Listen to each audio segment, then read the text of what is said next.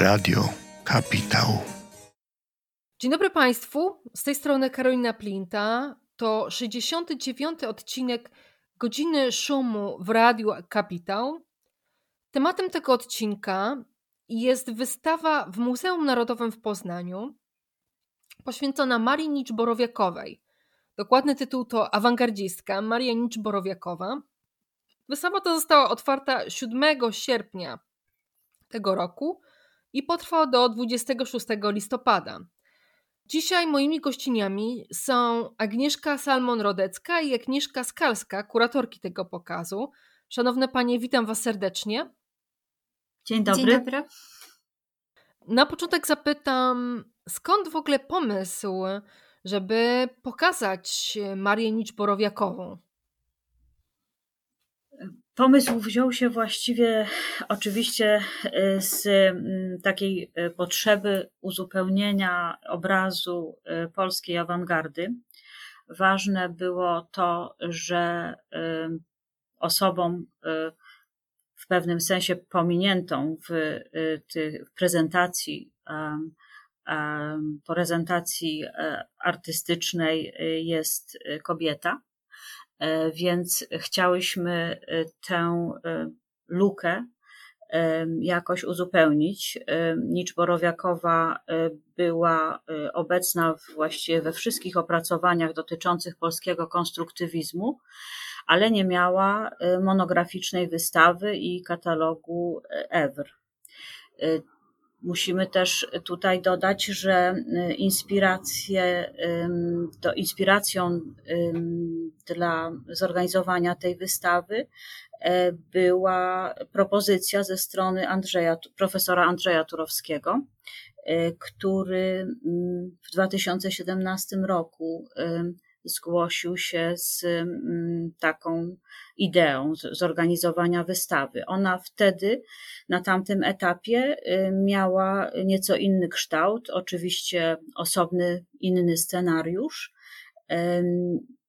Natomiast jego znaczenie, profesora Turowskiego, też z powodu tego, że jest on autorem pierwszej prezentacji twórczości Nicz-Borowiakowej w studiach muzealnych, takiego ważnego artykułu w 1966 roku, od którego zresztą notabene rozpoczął swoje pisanie o polskim konstruktywizmie, badania dotyczące konstruktywizmu, więc ta inspiracja była dla nas bardzo ważna. Początkowo pracowała nad wystawą Agnieszka Salamon.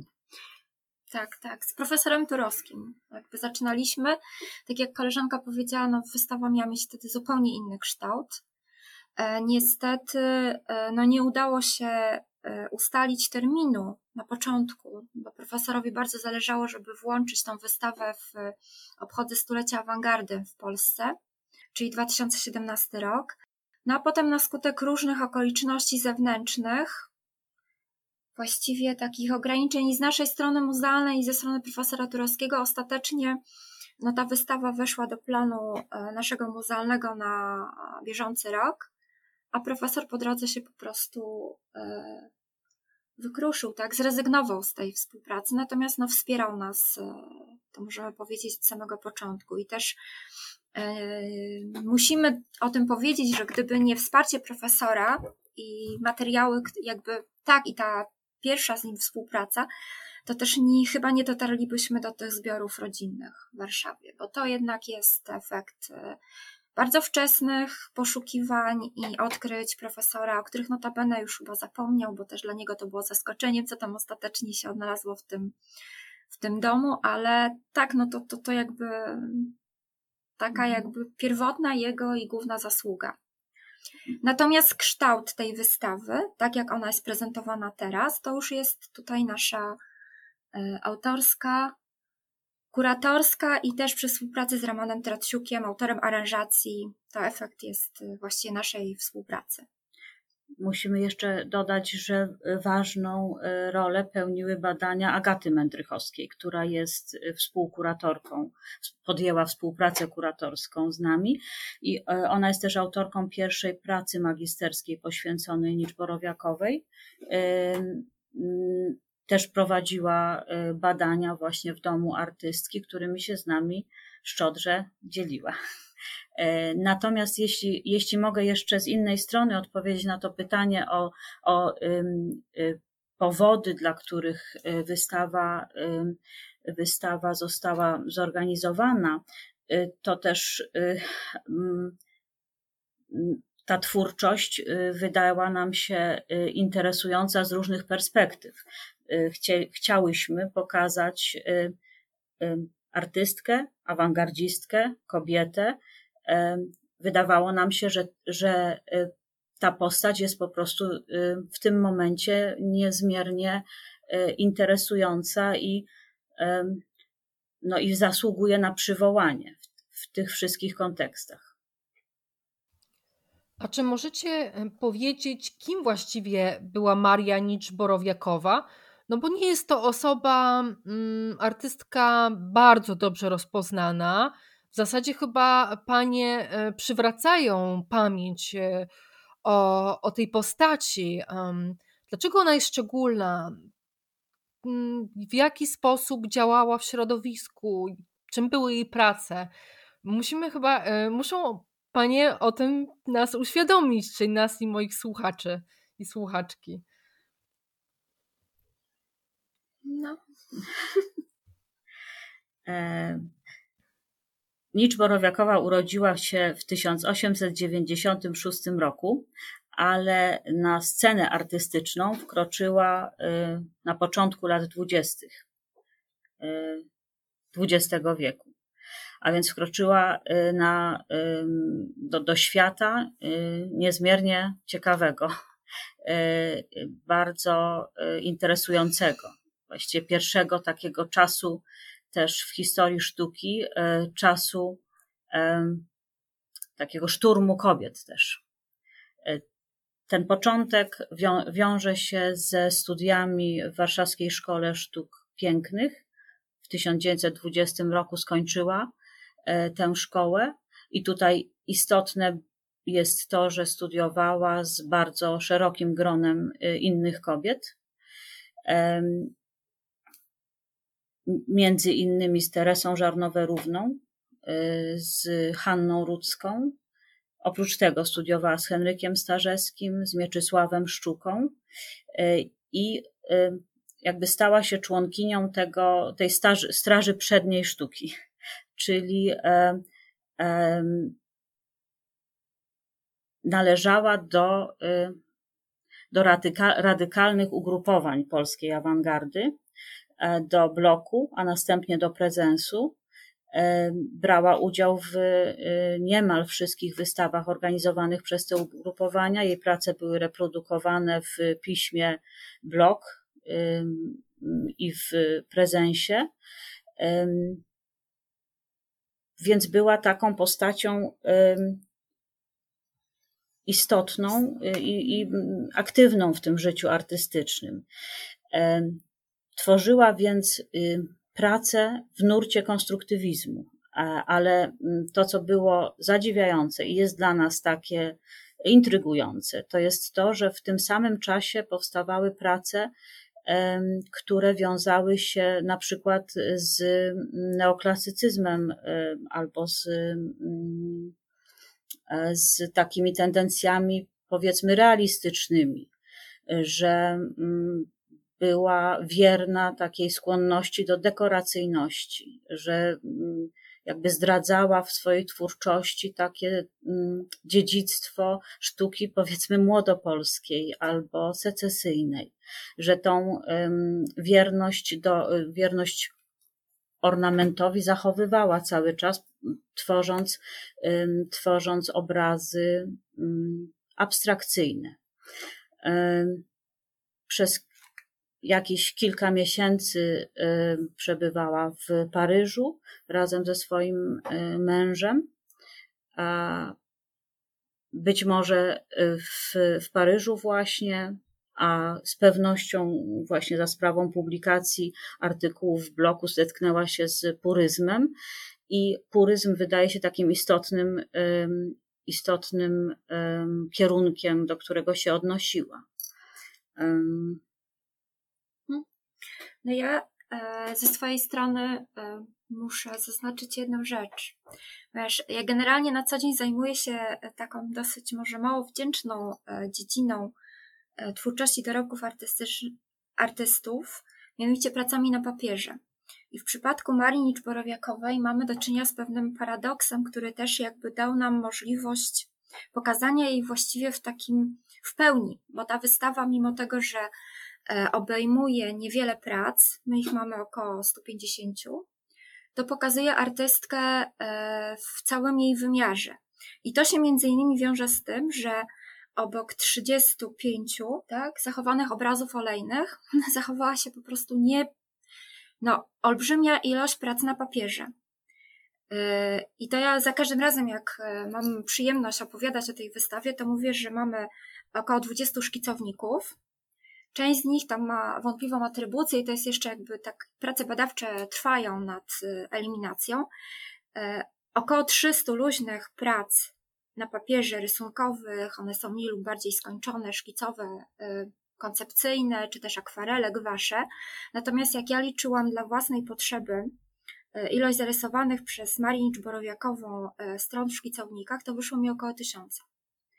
Czyli mamy 1500 prac na papierze, co w przypadku dorobku polskich awangardzistów, z jakiegokolwiek nurtu byśmy tutaj nie brali przedstawicieli, sytuacja wyjątkowa. Po prostu nie ma porównywalnego dorobku, co powoduje, że mając obrazy zachowane, mając świadomość, bo reprodukowała w latach 20. w czasopismach i trochę tych obrazów zaginionych też można zidentyfikować. Jeżeli porównamy to teraz z pracami na papierze, to mamy ogromny materiał badawczy, który pozwala nam rzeczywiście scharakteryzować drogę twórczą artystki, która z jednej strony była awangardzistką stricte, z drugiej strony miała ten swój margines, taki wpisujący się bardziej w sztukę, w tendencję art déco. Jak mówię, sytuacja naprawdę wyjątkowa, bo do tego dochodzi jeszcze dokumentacja fotograficzna zachowana w zbiorach rodzinnych i 2 albumy, które dostałyśmy do dyspozycji, zawierające blisko 300 fotografii, z czego większość przypada na okres studiów i tego wczesnego okresu twórczości artystycznej Nicz-Borowiakowej, czyli lata 20.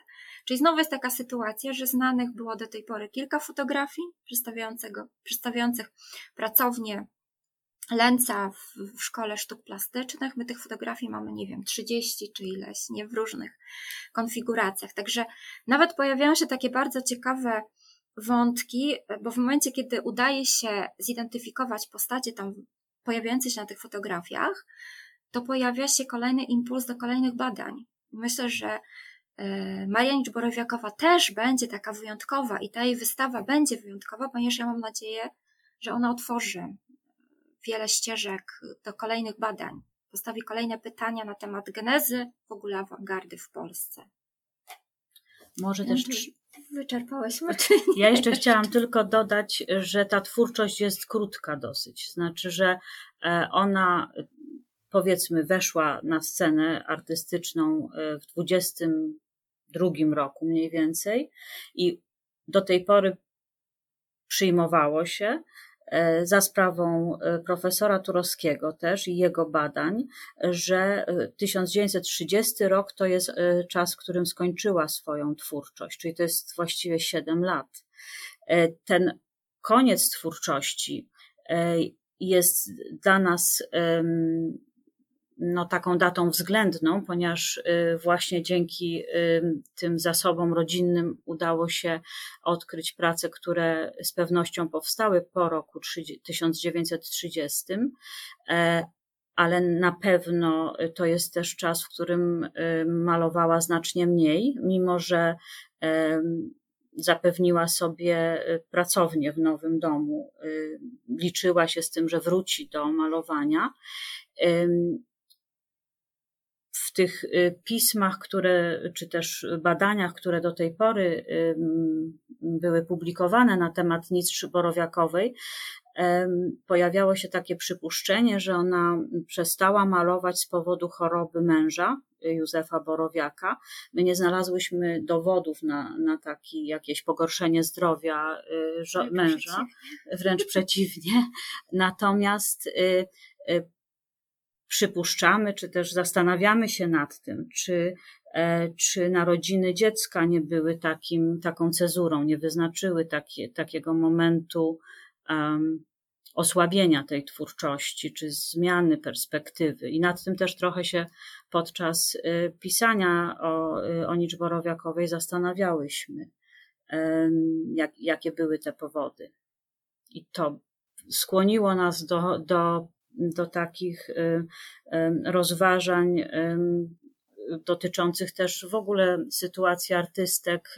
Oczywiście porównywałyśmy jej sytuację z bardziej opisaną, bardziej znaną sytuacją Katarzyny Kobro. Te badania dotyczące macierzyństwa i twórczości to jest rzecz, która też tutaj pojawiła się w rozważaniach nad tą twórczością. Czyli rozumiem, że na dobrą sprawę ten dorobek Nicz-Borowiakowej, jakby jego... to jak on wynikał też z jej biografii, to jest ciągle też przedmiot także pani badań, ale zastanawiam się, czy w takim razie, czy możecie powiedzieć jakby, co nastąpiło w jej życiorysie po tym bujnym okresie twórczości w latach 20. Rozumiem, że w latach 30. on się wyciszył i co się stało z Marią Borowiakową no po tym okresie? Jak przeżyła wojnę i no nie wiem, jak wyglądały końcowe lata jej życia? Ja mam powiedzieć tak? To znaczy tak, aktywnie uczestniczy w tym życiu artystycznym, jest członkinią w latach 20. Tak, jest członkinią Bloku, potem Prezensu, nie jest już członkinią AR-u, mimo że podarowała swoje 2 prace, dobrze pamiętam, tak, do międzynarodowej kolekcji artystów nowoczesnych, którą budował Strzemiński. Podejrzewamy, ponieważ w 1922 roku wyszła za mąż, właściwie do końca lat 20. funkcjonowała całkiem aktywnie, tak? Uczestniczyła w wystawach. Natomiast w 27 roku, pod koniec 27 roku urodziła pierwszą córkę. I to dziecko zmarło jako 5-tygodniowe niemowlę. I po tym czasie następuje takie gwałtowne jakby załamanie tej twórczości. Nie ma żadnych przekazów jednoznacznych, które by pozwalałyby wyciągnąć taki wniosek, że może, nie wiem, w grę wchodziła jakaś depresja, czy jakieś po prostu głębsze załamanie. Natomiast w momencie, kiedy w roku 30, tak, urodziła się druga córka, to już nawet we wspomnieniach wnuczki pojawia się taki wątek, że Maria Nicz-Borowiakowa to wychowanie dziecka, przynajmniej w tym najmłodszym jej okresie życia, postawiła sobie jako priorytet. Że fakt, że to starsze zmarło, no, zdeterminowało potem jej działania jako matki. I nawet wnuczka mówiła o czymś takim, że ta młodsza córka dostała na imię Maria. Nie jakby można było sądzić, że po matce, tylko dlatego, że rodzice postanowili ją poniekąd polecić opiece Matki Boskiej. No, takie rzeczy się zdarzały, prawda, wśród wierzących katolików, więc to nie ma w tym nic dziwnego. Ale to też powoduje, że ta biografia trochę inaczej przebiega i ona ma tutaj decydujący wpływ na wybory artystyczne. My podejrzewamy, że oczywiście, jak to jest rzecz to naturalna, że każde dziecko rośnie, nabiera samodzielności, bo sam fakt, że willa na Saskiej Kępie, do której Borowiakowie się przeprowadzili w drugiej połowie lat 30., rzeczywiście w projekcie miała przewidzianą osobną pracownię malarską z osobnym wejściem, to by świadczyło o tym, że Maria Nicz-Borowiakowa planowała powrót do takiej pełnej twórczości. Oczywiście jakoś tam, jak myślę, że każda matka będąca w podobnej sytuacji, gdzieś tam planuje powrót do życia zawodowego, ona również to robiła. Natomiast no znowu tutaj zadziałała historia.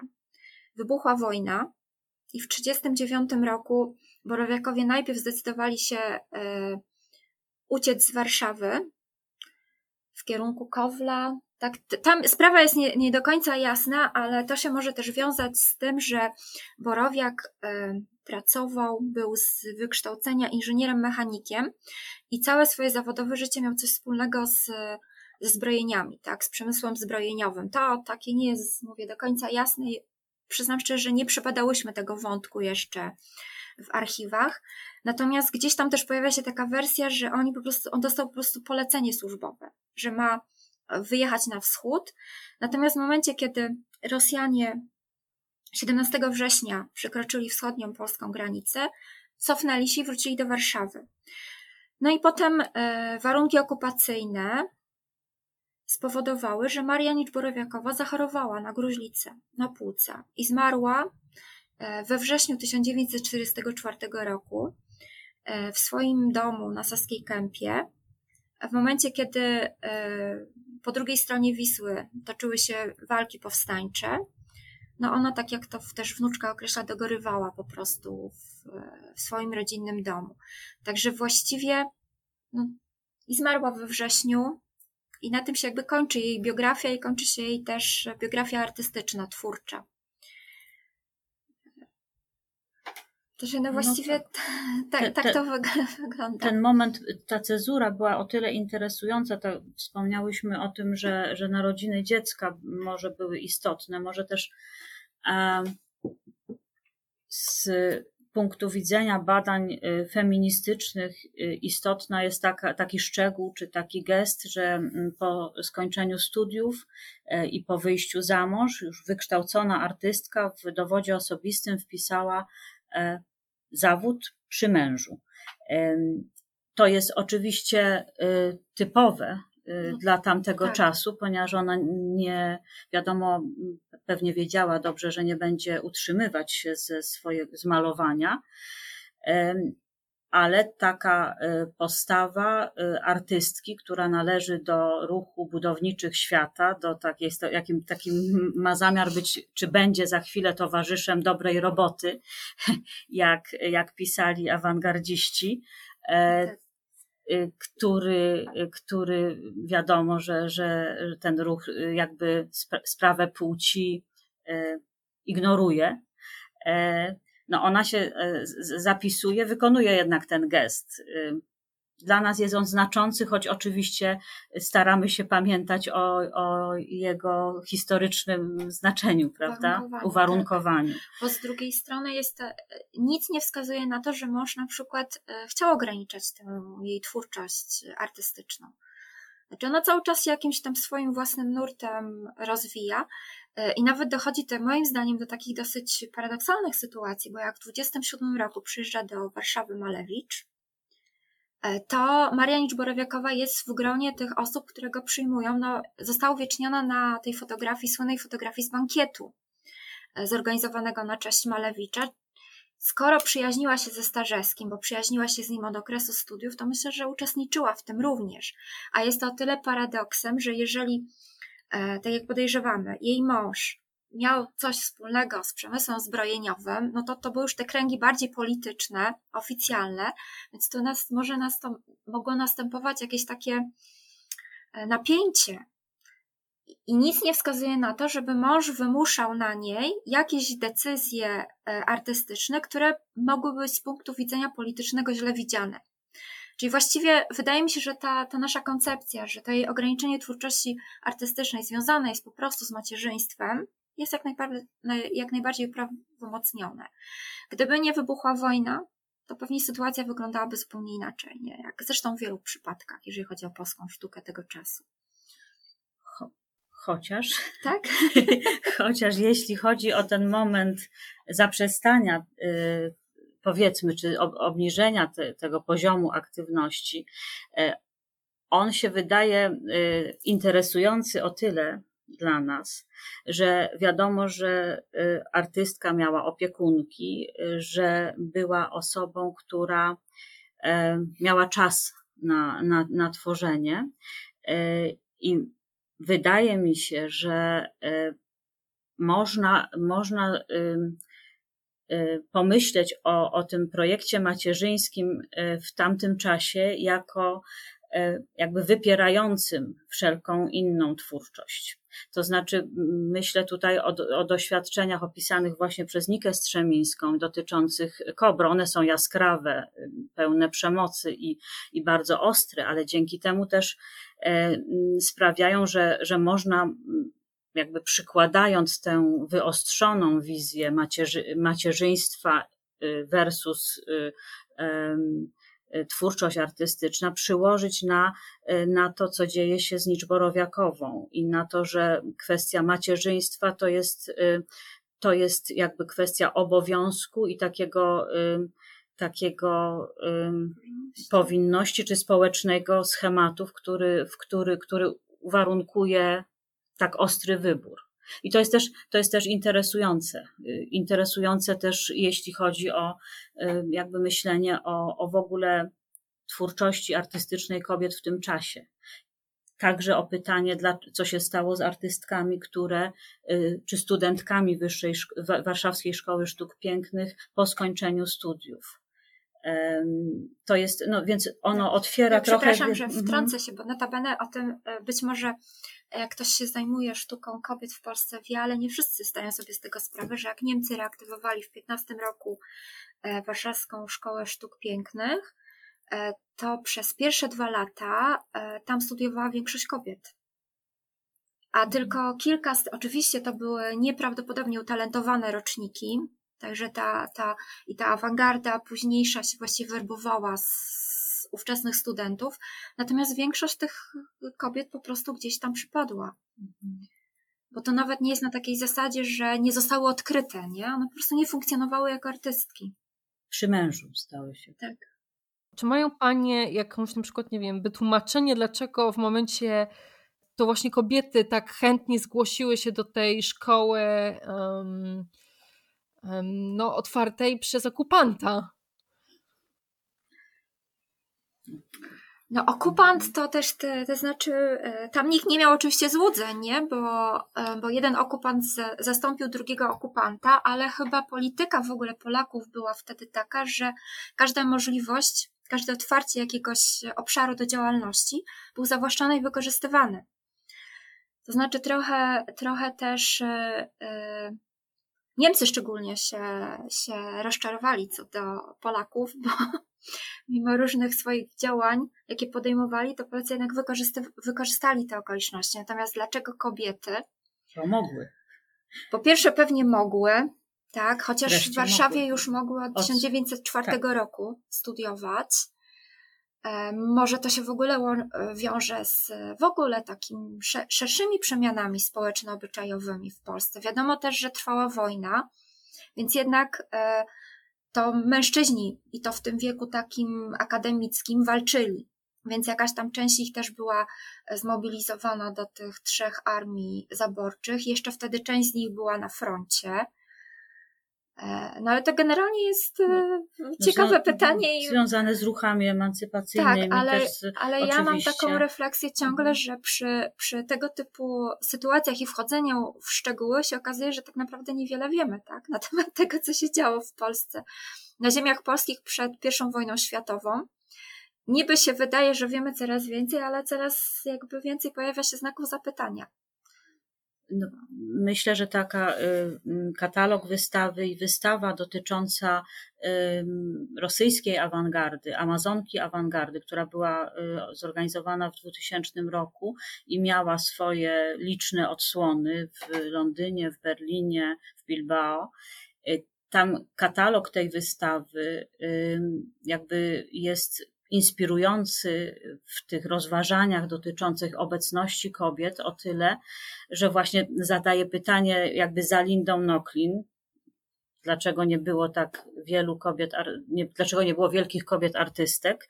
Teraz zadaje pytanie Jekaterina Dajagot chyba, czy inne badaczki, które tam się wypowiadają, zadają pytanie o obecność właśnie, o to dlaczego dlaczego były, dlaczego tak wiele było kobiet artystek w okresie awangardy i próby odpowiedzi na to oczywiście łączą się z przemianami politycznymi, społecznymi.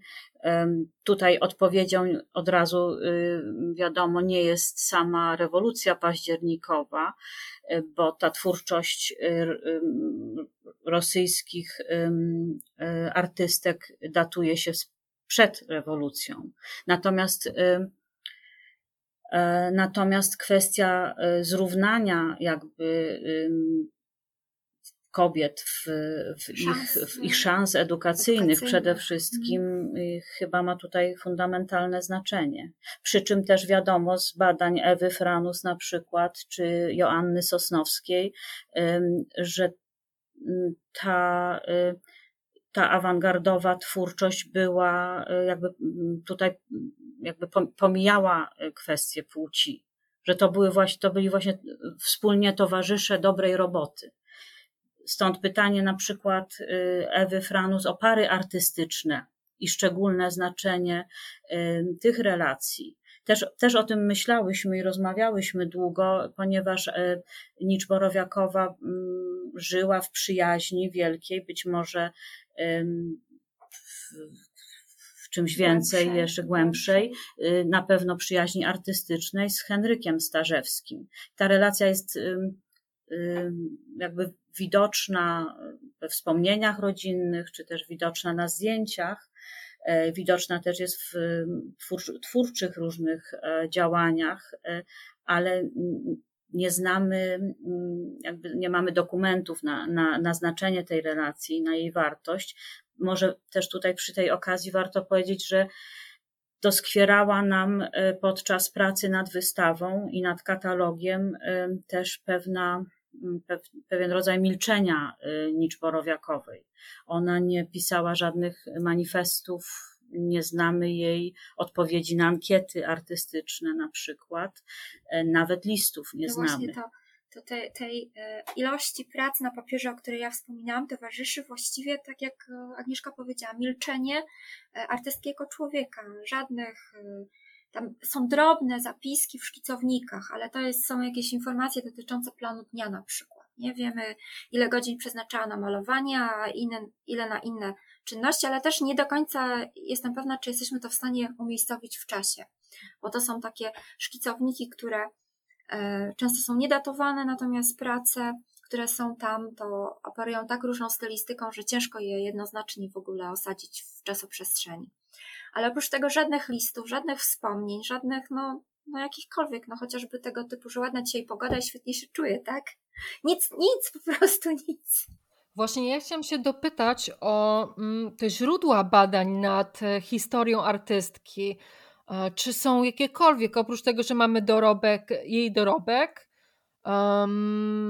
rozumiem, że pojawia się na zdjęciach, może na jakichś dokumentach, co właściwie po niej zostało takiego, oprócz samych tych obrazów i szkiców? Jakie ślady po niej zostały? Jacyś artyści na przykład o niej wspominają, są jakieś, dokumenty? Niestety nie. Nie, właśnie chodzi o to, że albo jeszcze do tego nie dotarłyśmy, co też wcale nie jest wykluczone. Natomiast tak jak pani powiedziała, jest dorobek malarski bardzo ograniczony, bo to jest 30 parę obrazów. Kilka znamy z reprodukcji, są zaginione. Ta ogromna liczba prac na papierze, różnych bardzo, ale głównie chyba to właściwie z lat 20. nie z lat 30. Rodzinne fotografie, na których są też fotografie z okresu studenckiego, czyli pojawiają się postaci związane z polską sztuką i potem z awangardą. Jakieś szczątkowe dokumenty, czyli dowód osobisty wydany w 22 roku, odpisy aktów urodzenia, właściwie to aktów sztu.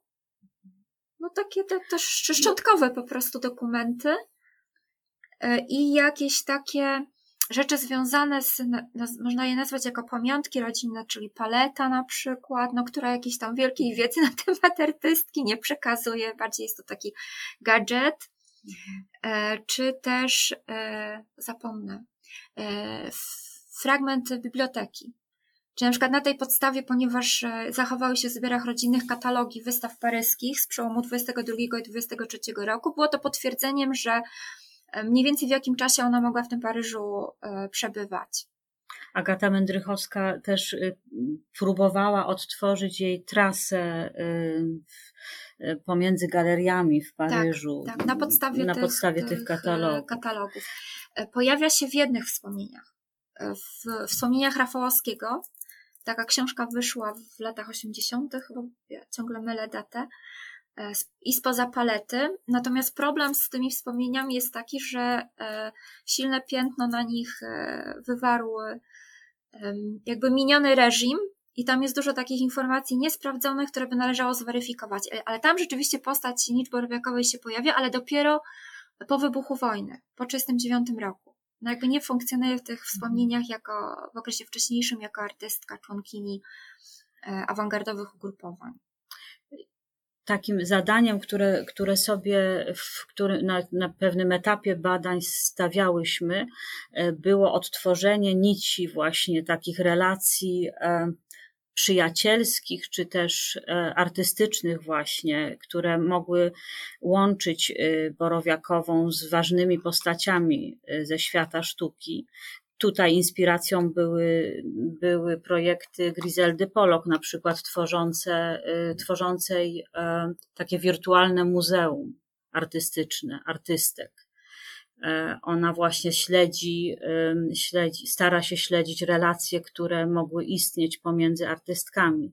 I ten projekt w odniesieniu do Nicz-Borowiakowej okazał się dosyć trudny do zrealizowania, dlatego że na przykład myślimy o tym, że musiała spotkać się z Marią Ewą Łunkiewicz-Rogojską podczas pobytu w Paryżu, ale nie ma na to, tak wtedy Łunkiewicz-Rogojska studiowała w Paryżu, ale nie mamy na to żadnych dowodów. Wiemy, że z pewnością znała i wystawiała razem z Katarzyną Kobro, ale jakby śladów, na przykład przyjacielskiej relacji między nimi nie ma. Oprócz tego, że na przykład istnieją obrazy, tak jak kompozycja na szkle, bliźniacze wobec kompozycji na szkle Katarzyny Kobro i zaginionych tego typu kompozycji Władysława Strzemińskiego, więc właściwie w tych jakby przeczuciach dotyczących relacji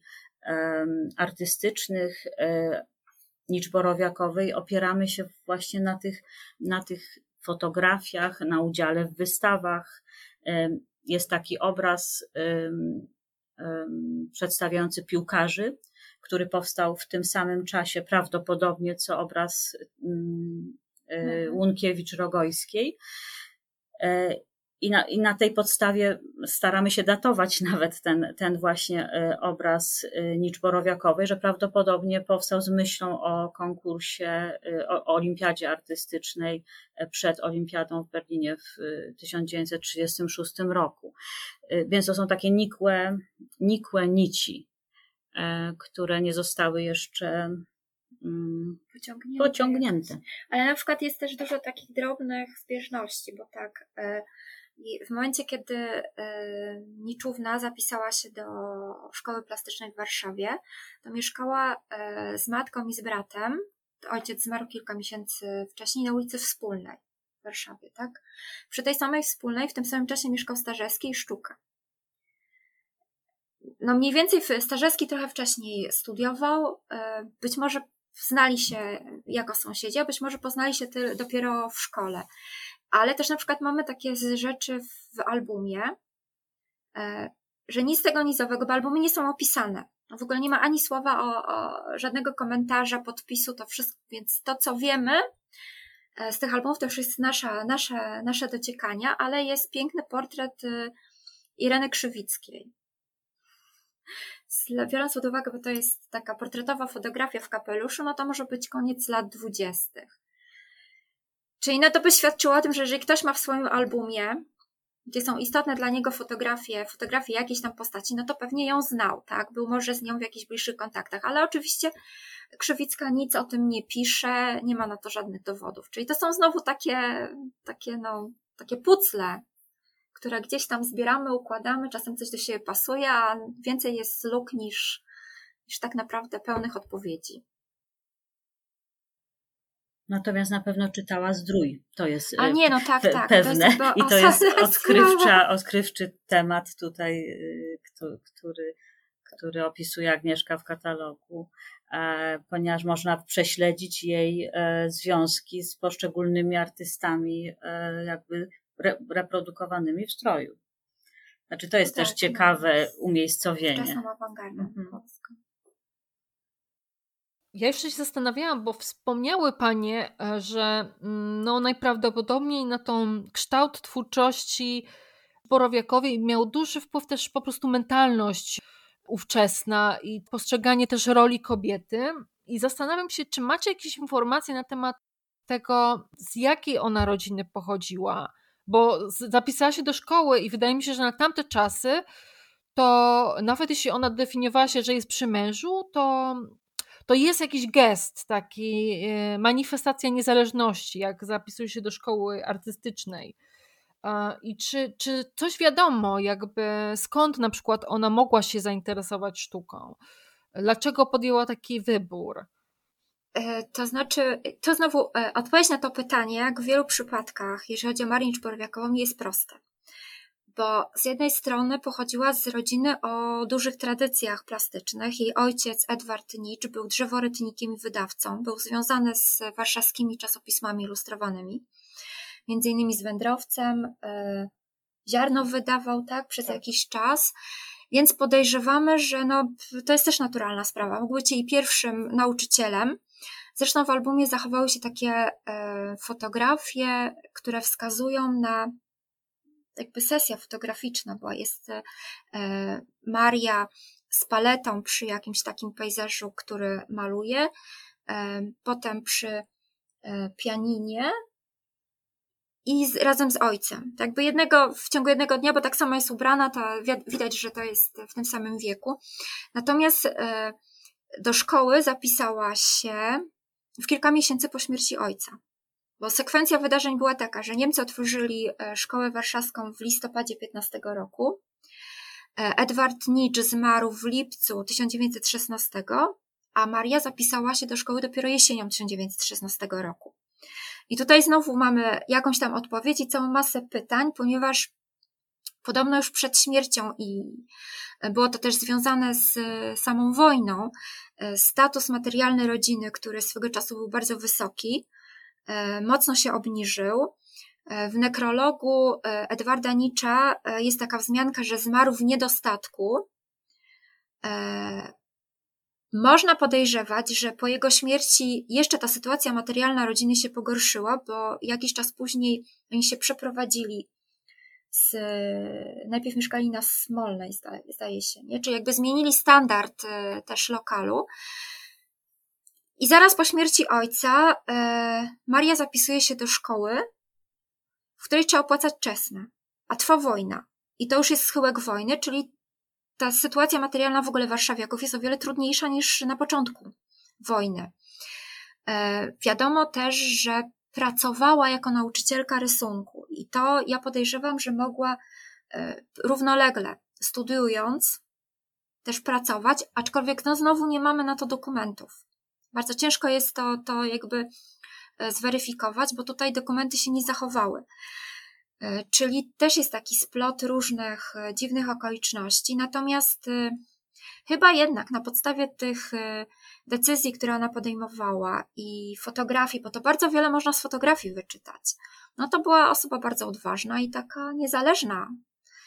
I myślę, że to jednak dobre relacje z ojcem, który być może niechętnie odnosił się do pomysłu studiowania przez córkę na akademii, to jednak ona była przez niego hołubiona i to też widać na tych zdjęciach, że miała te relacje bardzo bliskie.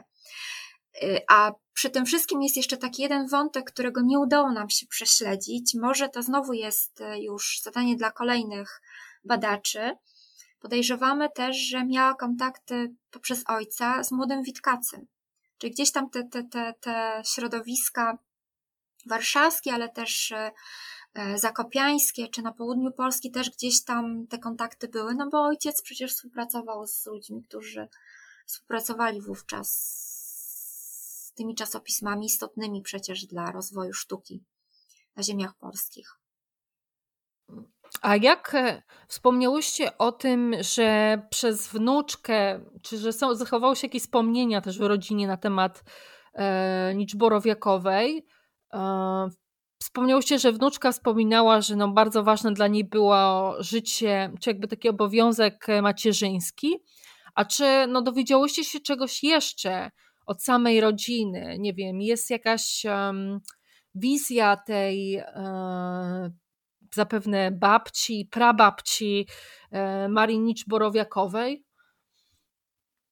No taki komunikat, który płynie, to to, że była to wspierająca się rodzina i bardzo kochająca.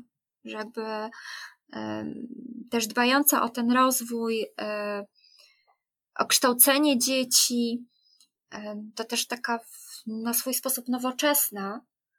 Nic nie wiemy na temat światopoglądu, na ile byli nowocześni, w wczesnym tego słowa znaczenia, a na ile tacy właściwie mieszczańscy. To trudno powiedzieć, można dywagować, ale chyba nie ma to większego sensu.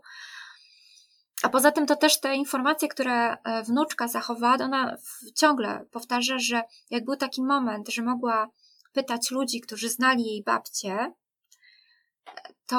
to z tego nie skorzystała.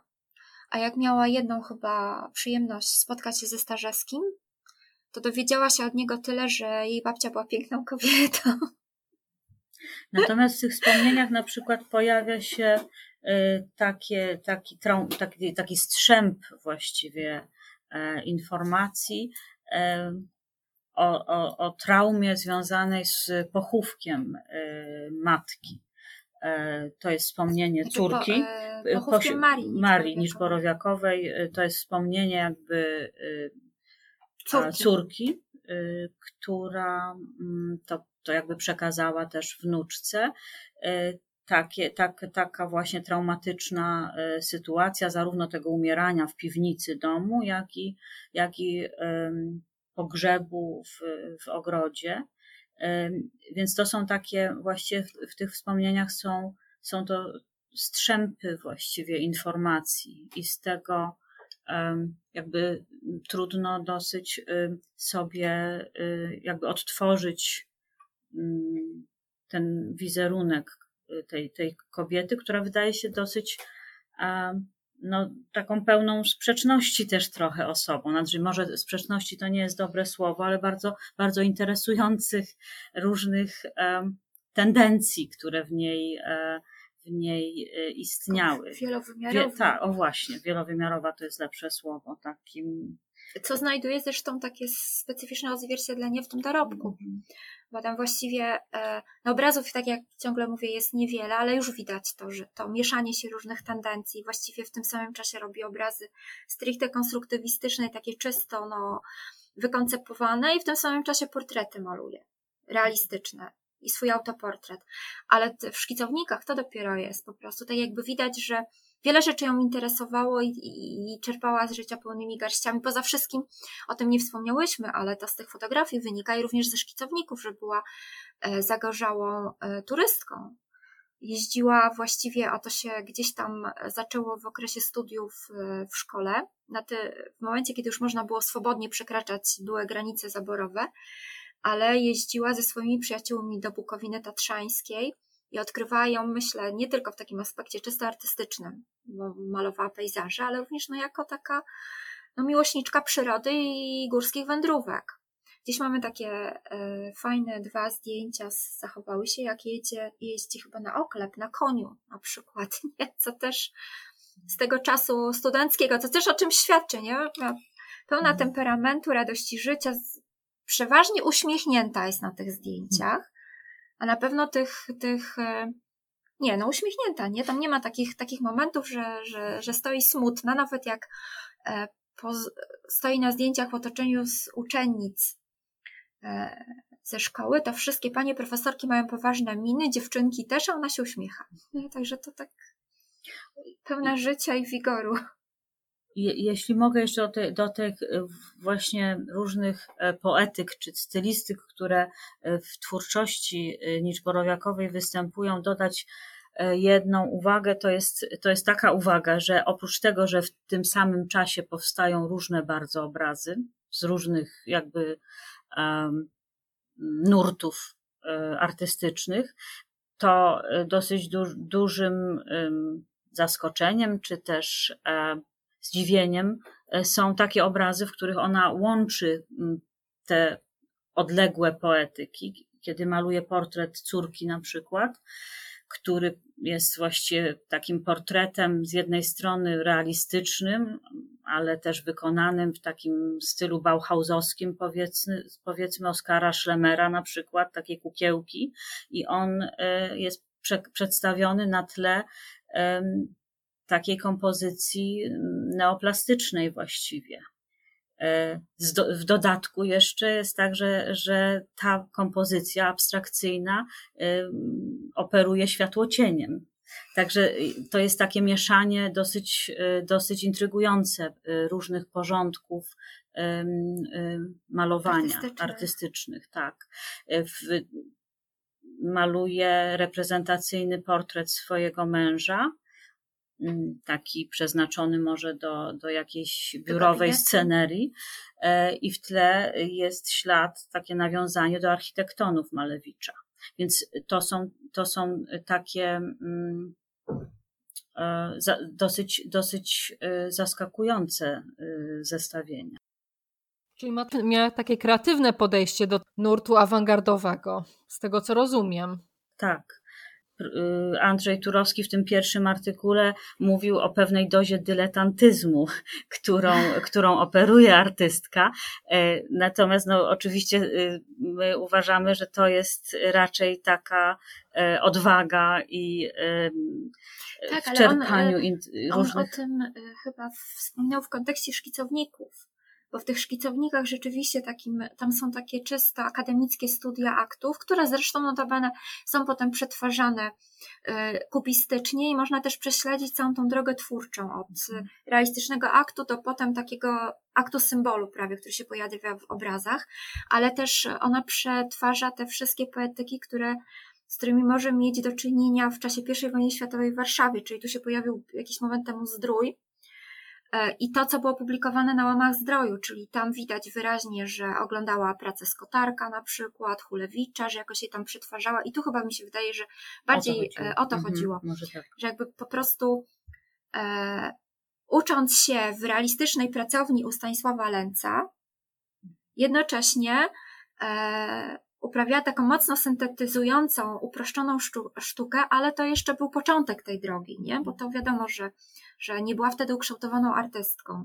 No później te dzieła są już faktycznie takimi świetnymi kompozycjami, w których oczywiście odnosi się na przykład do tradycji malarstwa, jej obraz Martwa Natura, który zresztą jest jakby częścią kolekcji AR-u, czyli pochodzi z kolekcji Muzeum Sztuki w Łodzi, przedstawia takie odniesienie do źródła Engra. Jest to taki przetworzony akt. Więc to ja może niesłusznie użyłam tego cytatu z Turowskiego, ale on też po prostu pokazuje mnogość tych odniesień, które ona jakoś łączy w swojej twórczości, i to łączy, tworząc taką suwerenną i bardzo indywidualną drogę i obraz tej twórczości. No i tu mi się wydaje, że ten rozwój jest w miarę spójny, nie? Że jakby można rzeczywiście powiedzieć o tym, że przy tych różnych lukach, które mamy, to jednak ten rozwój artystyczny wygląda całkiem spójnie i konsekwentnie. A czy mogą Pani powiedzieć, jak w takim razie opowiedziały o Nicz-Borowiakowej na wystawie? Jak ta wystawa została skonstruowana? Jaką narrację postanowiłyście wybrać? Tu musimy od razu powiedzieć, że wielką pomocą w tworzeniu tej narracji był autor aranżacji, czyli Roman Traciuk, który właściwie stworzył takie warunki, wydaje nam się, że idealne dla prezentacji tej twórczości, ponieważ w holu Starego Gmachu... W trudnych warunkach przestrzennych. tak, stworzył taki właściwie taką architekturę nawiązującą do obrazów Nicz-Borowiakowej, czy też kształty ekranów właśnie, i ta przestrzeń została zbudowana w oparciu o obrazy artystki. Też kolory zostały z tych obrazów zaczerpnięte. I relacja jest prosta, no, tak, nie? W gruncie rzeczy, tak. Ponieważ w tym głównym holu też wykorzystując jego naturalne walory, czyli piękne światło naturalne, prezentujemy wszystkie zachowane obrazy, które udało nam się zgromadzić. Nie udało nam się dotrzeć do jednego, który pojawił się kilka lat temu na aukcji, a poza tym wszystkie, które wiemy, że zachowały się w Polsce w zbiorach publicznych i prywatnych, są na wystawie. No i dla prezentacji tych obrazów zostały zbudowane ekrany, które, jak już Agnieszka powiedziała, są gdzieś tam genetycznie związane z obrazami Marii Nicz-Borowiakowej, a to jest, te ekrany w ogóle one są specyficzne, ponieważ mamy tak dużą przestrzeń holu wysokiego, bardzo zdobionego i bardzo małe, intymne, niewielkich rozmiarów obrazy. I zostało to tak pomyślane, że właściwie widz ma ułatwiony kontakt z każdym z tych obrazów. Jeżeli ma ochotę zatrzymać się dłużej, to nic go nie rozprasza na boki, może się skupić na konkretnych pracach. Wiodącym obrazem mianowaliśmy Martwą naturę z rybą, która jest w zbiorach Muzeum Narodowego w Poznaniu, przez to, że łączyła w sobie te elementy czysto konstrukcyjne, geometryczne z elementami z rzeczywistości zaczerpniętymi, a też dosyć wczesne płótno, nie? Bo to jest 25 rok. Od razu paradoksalnie zestawione z portretami, z portretem matki w takiej manierze i autoportretem namalowanymi w manierze trochę łempickiej, trochę ślędzińskiego, czyli taki coś w rodzaju neorealizmu, neoklasycyzmu. No i sąsiednia przestrzeń, duża przestrzeń bez dostępu światła dziennego została przeznaczona na prezentację prac na papierze, bo tu już względy konserwatorskie zadziałały i te papiery zostały uporządkowane tematycznie na tyle, na ile się udało. Generalnie wystawa jest na tyle mała, że można spokojnie znaleźć chodzić pomiędzy jedną i drugą przestrzenią i znajdować te wątki łączące prace na papierze z pracami olejnymi. Zestawiliśmy jeden obraz z rysunkami, czyli piłkarzy. No i to właściwie są te dwie główne przestrzenie. Mamy też coś w rodzaju aneksów, czyli aneks poświęcony fotografii, które właściwie pokazujemy w trzech takich blokach. Jakby to powiedzieć, odsłonach, nie blokach, bo mamy oryginalne fotografie oprawione w paszportu i powieszone na ścianie. Te reprodukcje, takie, jak to się fachowo nazywa, po prostu powiększenia zreprodukowane na ścianie też i prezentację taką, która pokazuje właściwie obfitość tych zdjęć różnych tam postaci, które się pojawiają. I tutaj zaginione obrazy. Tak, też zaginione obrazy.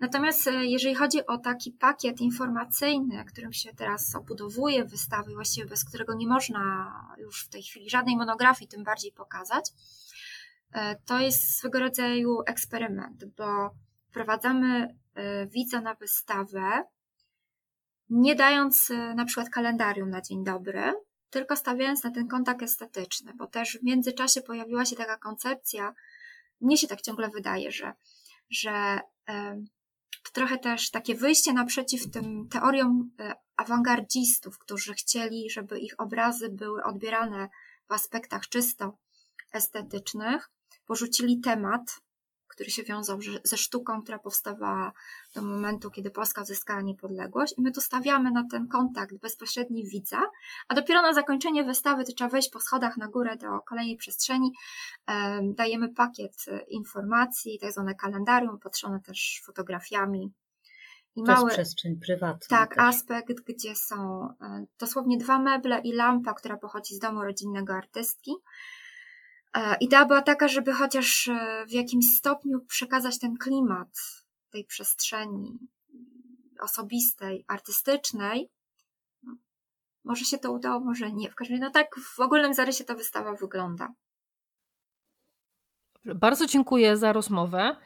Naszym słuchaczkom i słuchaczom przypomnę, że rozmawiałam z Agnieszką Salmon-Rodecką i Agnieszką Skalską, kuratorkami wystawy awangardzistka Maria Nicz-Borowiakowa. Szanowne panie, bardzo dziękuję za rozmowę. Bardzo dziękujemy. Dziękujemy również. Wystawy Nicz-Borowiakowej mogą państwo i panie, moje słuchaczki, oglądać od 27 listopada, do czego bardzo gorąco was zachęcam. Dziękuję za wysłuchanie tej audycji i zapraszam do kolejnego odcinka za 2 tygodnie. Radio Kapitał.